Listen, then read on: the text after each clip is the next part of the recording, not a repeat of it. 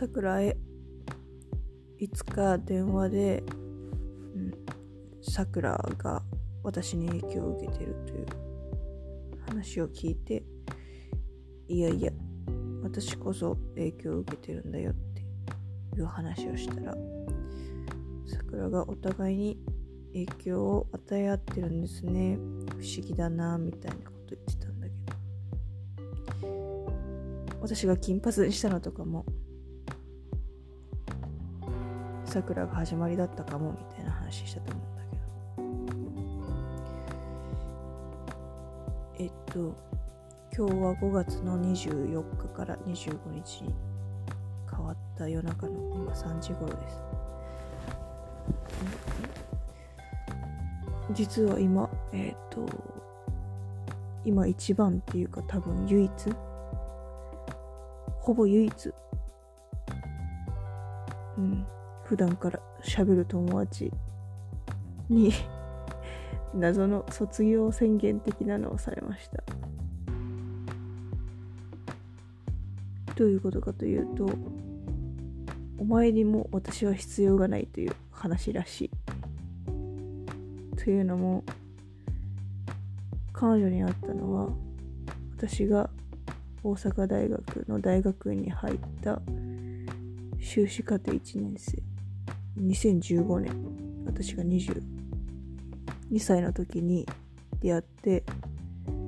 彼女はフィロソファーなんだけど P4C っていう哲学対話の授業の自己紹介で、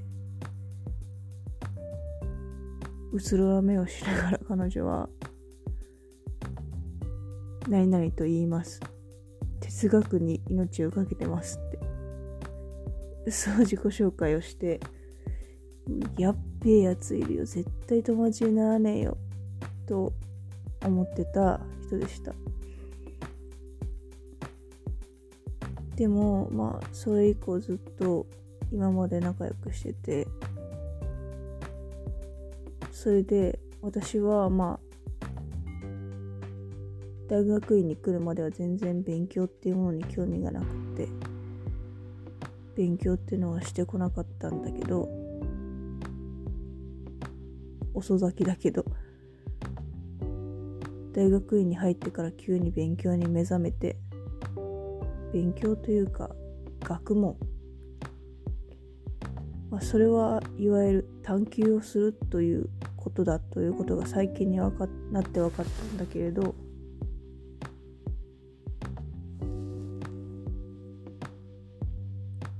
それが分かるまでの道のりの中で、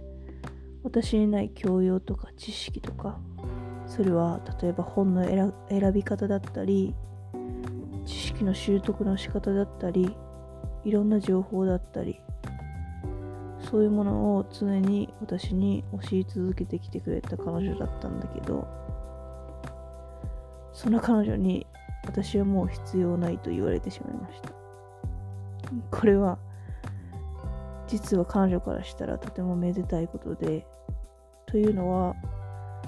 まあ私が彼女に出会った時には、彼女はとてもすでにもすごい知識人、教養人で、一方の私というのは全く知識も教養もない人間だったので、彼女曰く同じ惑星で一番遠いところにいる人間だったようです。それからまあ1年間同じプログラムのメンバーの一人としてお互い活動し、その後私は留学して帰ってきて、それからもずっと留学中もずっと交流を続けていて、それで留学を帰ってきてから修士論文っていうのを書いて、その後にもまださらに学問とか探求っていうのを続けたいということで、彼女といろいろたくさん教えてもらってきたんだけれども、その時につまり 3、4年前ぐらいかなに彼女に言われたのが、こっち側に来るとは思わなかったなというのを言われたんだけど、彼女からすると同じ惑星の一番遠いところに来た私がどんどん近づいてきて、それから3年4年経った今、今日時点で私は彼女とは違う惑星に大気圏を突き抜け、違う惑星にいる人になったようです。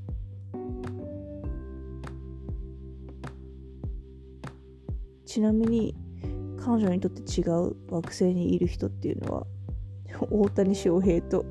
藤井聡太らしい。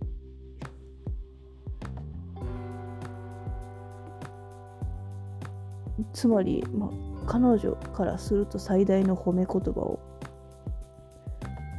もらったのですが、それと同時に私は師匠を亡くしました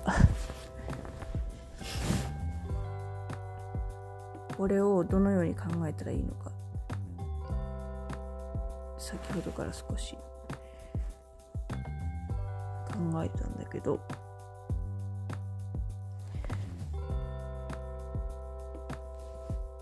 私は経営とかビジネスとか、いわゆるアカデミックな研究の中でイノベーションというのも一応扱って研究してます。けれどいわゆるレボリューション、革命みたいなものを私はあまり信じていなくて、それはなぜかというとうまく答えられないんだけど、ただ革命ではない何かだと思った時に辞書を調べてみると、おそらく今の私の状態っていうのは遷移とか変態と呼ばれるものなんだろうなと思います。これは辞書によると、何かが一つの状態または段階からもう一つに通過するとき起こる出来事、まさに大気圏を抜け違う惑星に移る、そういう出来事のことを指すんだと思います。一方で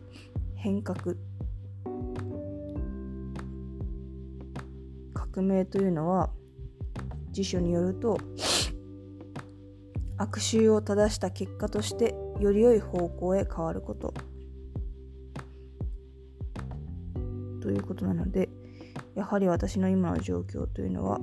遷移とか変態、そういうようなものなんだというふうにとりあえず理解しました。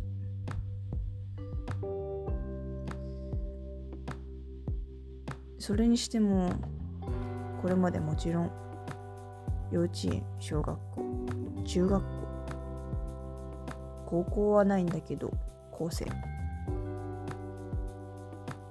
その後も何回か卒業式ってやってきたけど、卒業が悲しいと思ったことないけど、とても晴れやかな気持ちでもあり、とても誇らしくもあり、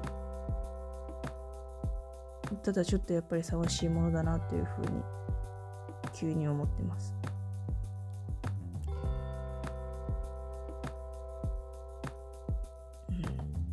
彼女は人を褒めるところっていうのはあまり見ないので、とても驚愕なんだけど、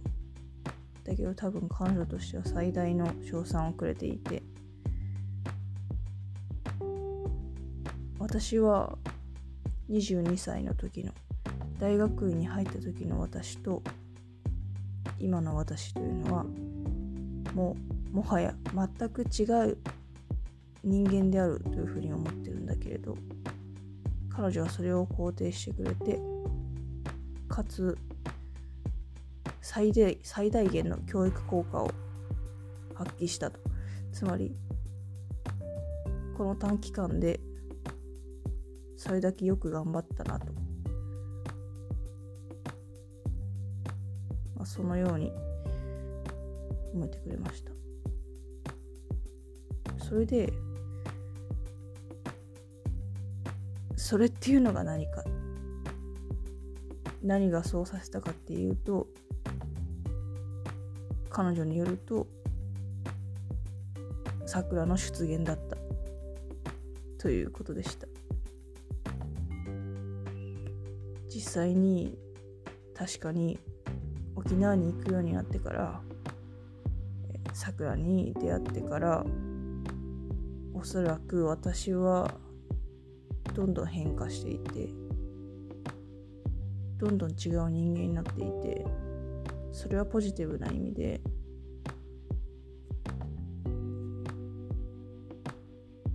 例えば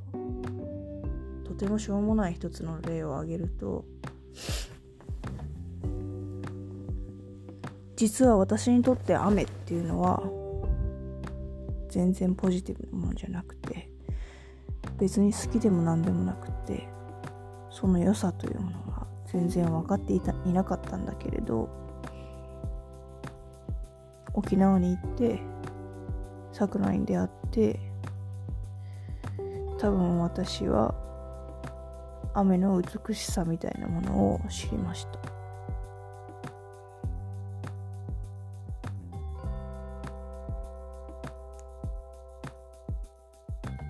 雨があるから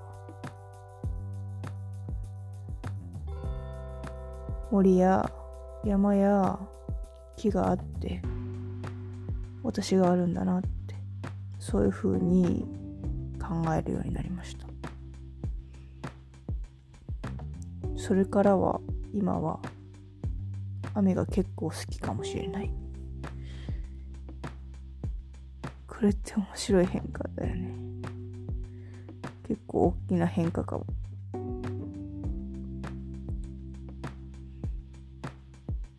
ね、